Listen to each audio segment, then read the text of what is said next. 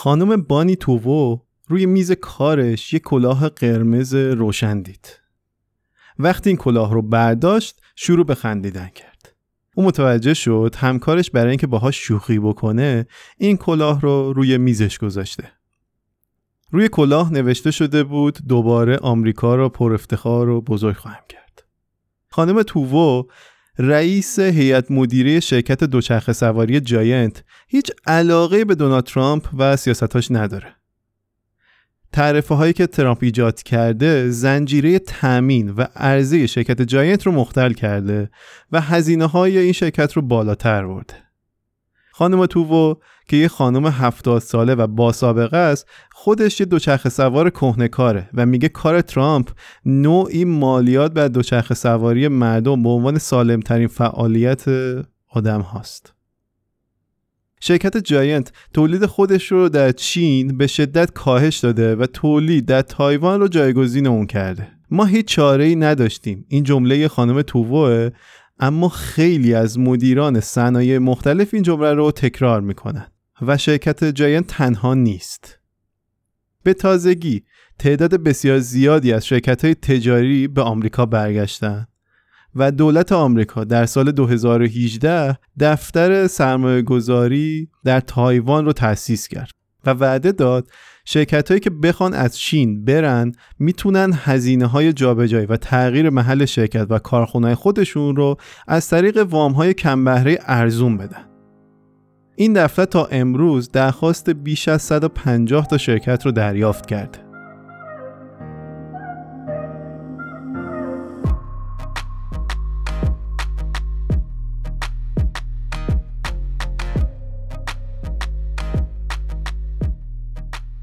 سلام من سینا موسوی هستم و شما دارین پادکست تیمچه پلاس رو گوش می‌کنین. این اپیزود دومین اپیزود از پرونده شرق آسیاست. در اپیزود قبلی از ببرهای آسیا گفتم و از اینکه چطور از قازهای پرنده تبدیل شدن به ببر آسیا. این قسمت یه ذره می‌خوایم عمیقتر و دیپتر در صحبت بکنیم و مشکلات امروزشون رو بررسی بکنیم.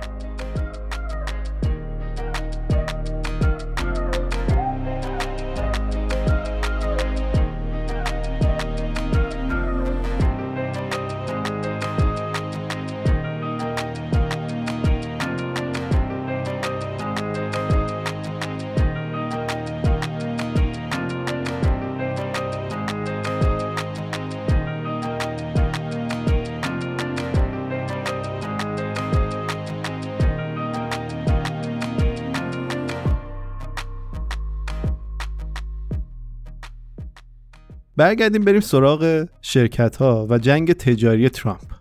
شاید از اتفاقات اینجوری به نظر بیاد که تایوان و کشورهای دیگه ببر آسیا که در اپیزود قبلی در موردش صحبت کردم و اگه می‌خوایم بیشتر در موردشون بدونیم پیشنهاد می‌کنم اول اپیزود قبل رو بشنوین.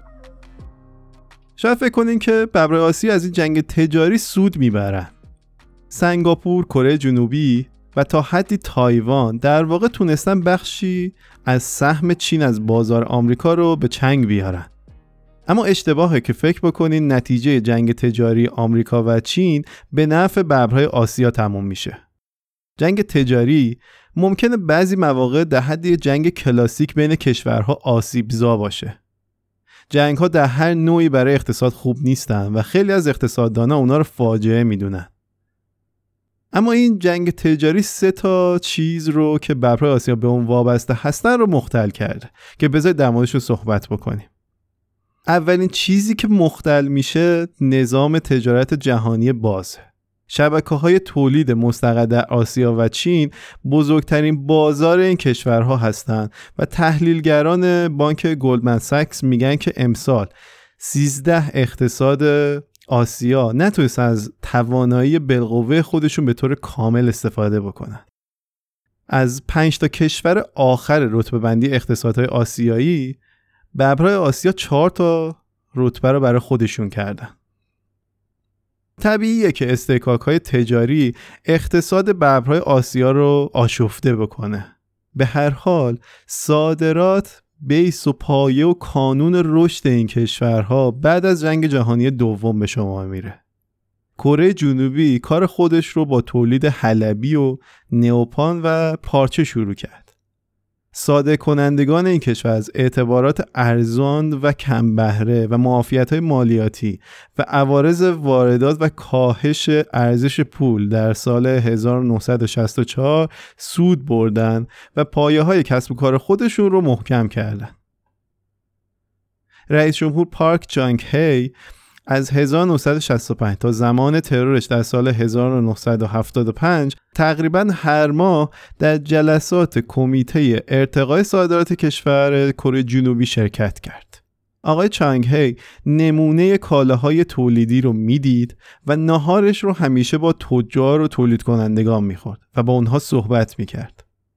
وقتی در سال 1964 صادرات کره جنوبی از 100 میلیون دلار بالاتر رفت رئیس جمهور کره جنوبی از خوشحالی به گریه افتاد و یک روز رو به نام روز صادرات تعریف و اون روز رو تعطیل ملی اعلام کرد تایوان هم کار خودش رو با اعتبارات کم بهره و ارزون و معافیت های مالیاتی برای صادر کننده ها شروع کرد. کارآفرینا هم به زودی پیدا شدن. خانم تووو که اول اپیزود ازش صحبت کردم یادش میاد که اموش آقای کینگ لیو که شرکت دوچرخه سواری جاینت رو پایگذاری کرده بود در سال 1972 با حیرت و شگفتی اعلام کرد به همکاراش که آمریکایی‌ها پول نقدشون رو به اینجا میارن که دوچرخه بخرن. آقای کینگلیو مدیر عامل Giant خیلی زود به خاطر حجم سفارشات زیادی که دریافت کرده بود فهمید نمیشه روی عرضه کنندگان محلی حساب کرد. تایرهای لاستیکی اونها به سادگی از چرخ خارج می شدن و قطعاتی که تولید می‌کردن زیاد با کیفیت نبود. پس همه جزیره تایوان رو گشت تا تولید کنندگان دیگر قانع کنه که در یک اتحاد استراتژیک با هم پیش برن.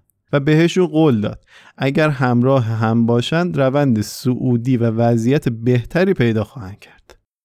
سنگاپور و هنگ کنگ اغلب بنادر صادرات و واردات در نظر گرفته میشن.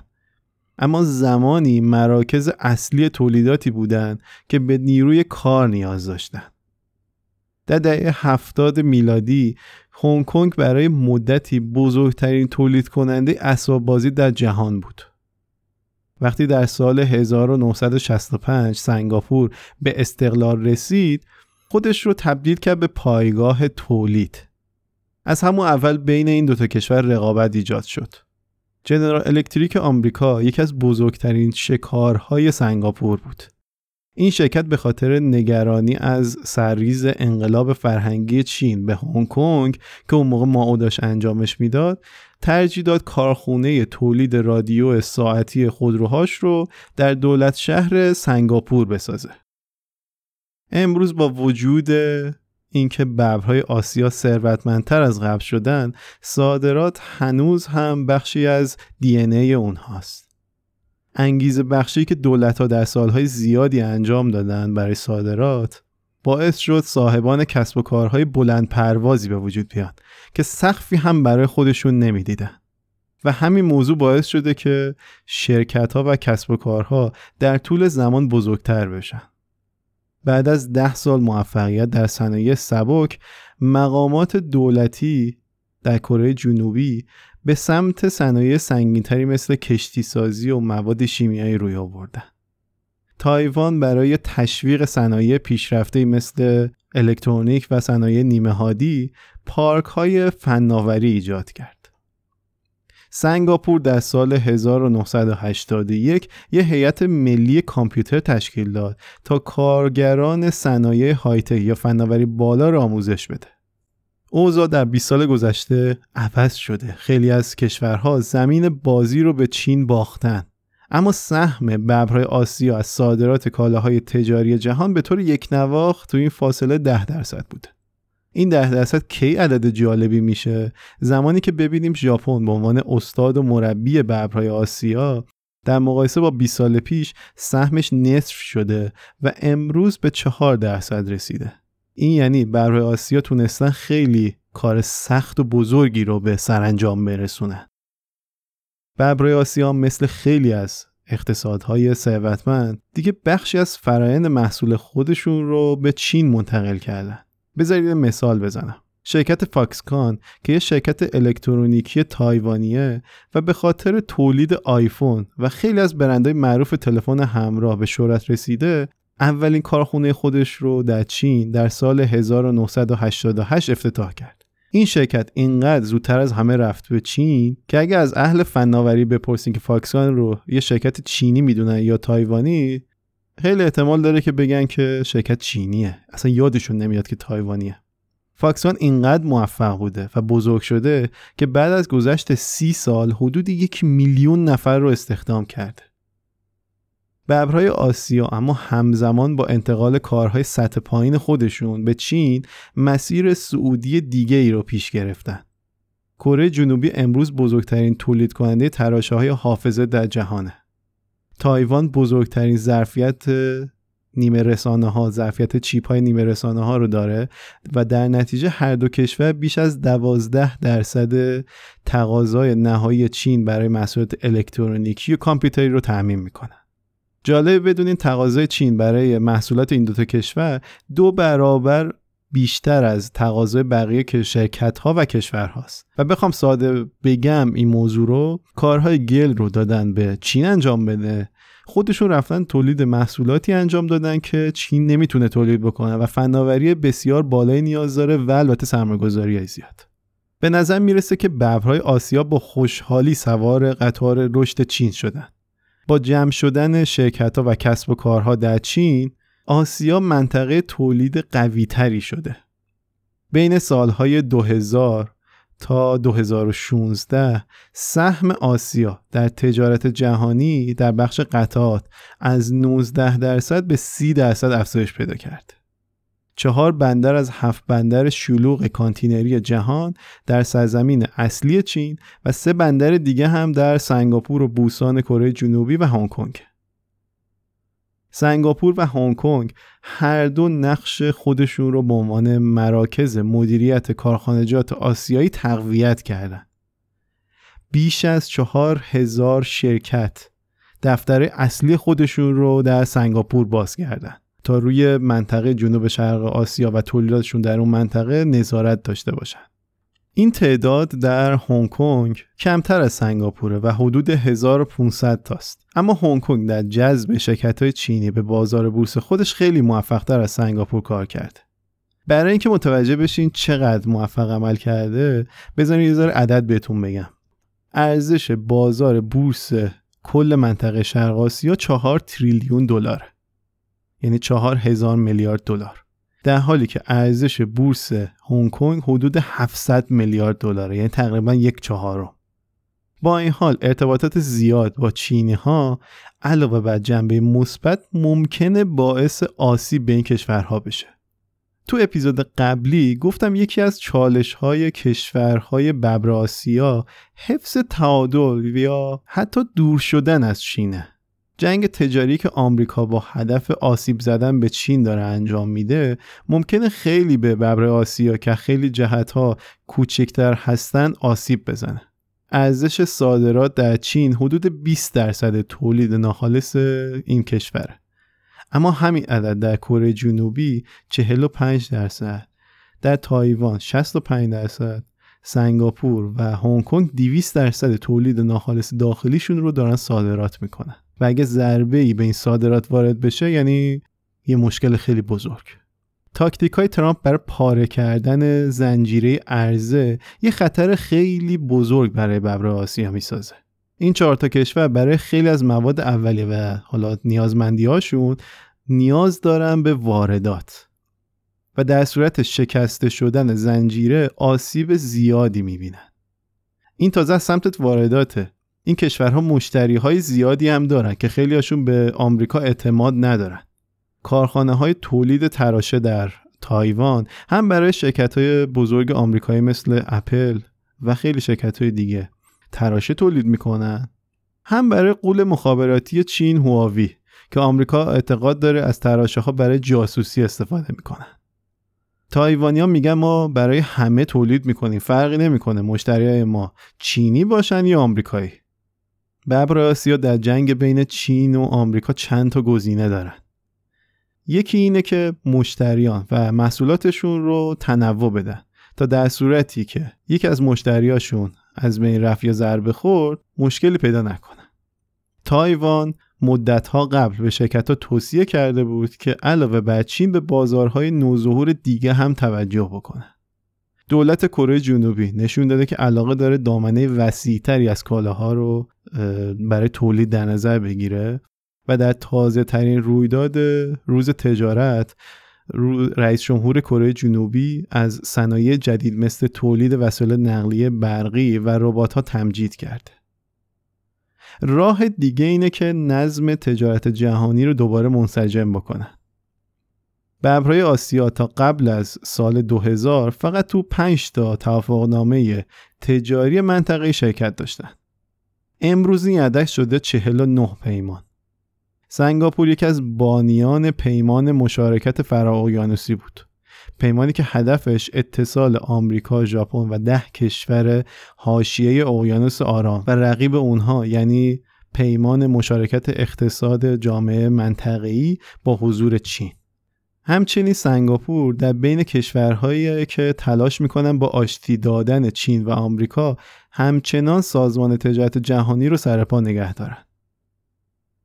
اگه بخوایم صادق باشیم اختلافات و درگیری ها بین آمریکا و چین اینقدر عمیقه که ببرهای آسیا توانایی جلوگیری از مناقشه بین این دو کشور رو ندارن. بیشترین خطرات از این درگیری ها متوجه هنگ کنگه. در قانون آمریکا هنگ کنگ یک منطقه گمرکی جدا از چین شناخته میشه. اما به نظر می‌رسه برخی از شرکت های چینی محصولاتشون رو از طریق مسیر هنگ کنگ به آمریکا صادر می‌کنن و یه جورایی دور می‌زنن و این ممکنه باعث بشه آمریکا در مورد کالاهایی که از سمت هنگ کنگ میاد سختگیری بیشتری بکنه در آینده البته همه مشکلات آسیا از بیرون این کشورها نیست. بین این کشورها هم درگیری زیادی وجود داره. درگیری بین کره جنوبی و تایوان که ریشه اون از زمان اشغال کره توسط ژاپن در نیمه اول قرن بیستم و قبل از جنگ جهانی اول حتی برمیگرده کم کم تبدیل شده به جدال تجاری قرن 21 ژاپن فروش مواد اولیه ضروری برای تولید تراشه های نیمه هادی به کره جنوبی رو محدود کرده تا شرکت های کره توان رقابت با شرکت های ژاپنی رو نداشته باشند. در نهایت آشفتگی و چندستگی باعث شد تا شرکت ها نتونن به راحتی بفهمن که در کجای کار هستن و با چه کسی تجارت می‌کنن. خانم توو در شرکت جاینت به این نتیجه رسیده که شرکت ها باید اون چیزی رو بچسبن که از عهده کنترل اون برمیاد. ایشون میگن که ما باید روی کارایی و خودکارسازی صنایع متمرکز بشیم.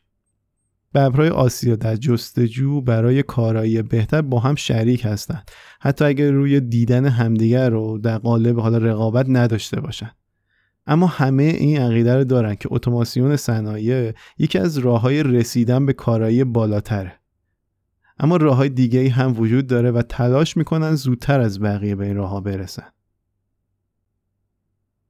چیزی که شنیدین پادکست تیمچه Plus بود. این اپیزود قسمت دوم پرونده شرق آسیا. ممنونم که وقت گذاشتین این پادکست رو شنیدین. اگه کسی رو می‌شناسین که این پادکست براش جذابه تیمچه رو بهش معرفی کنین.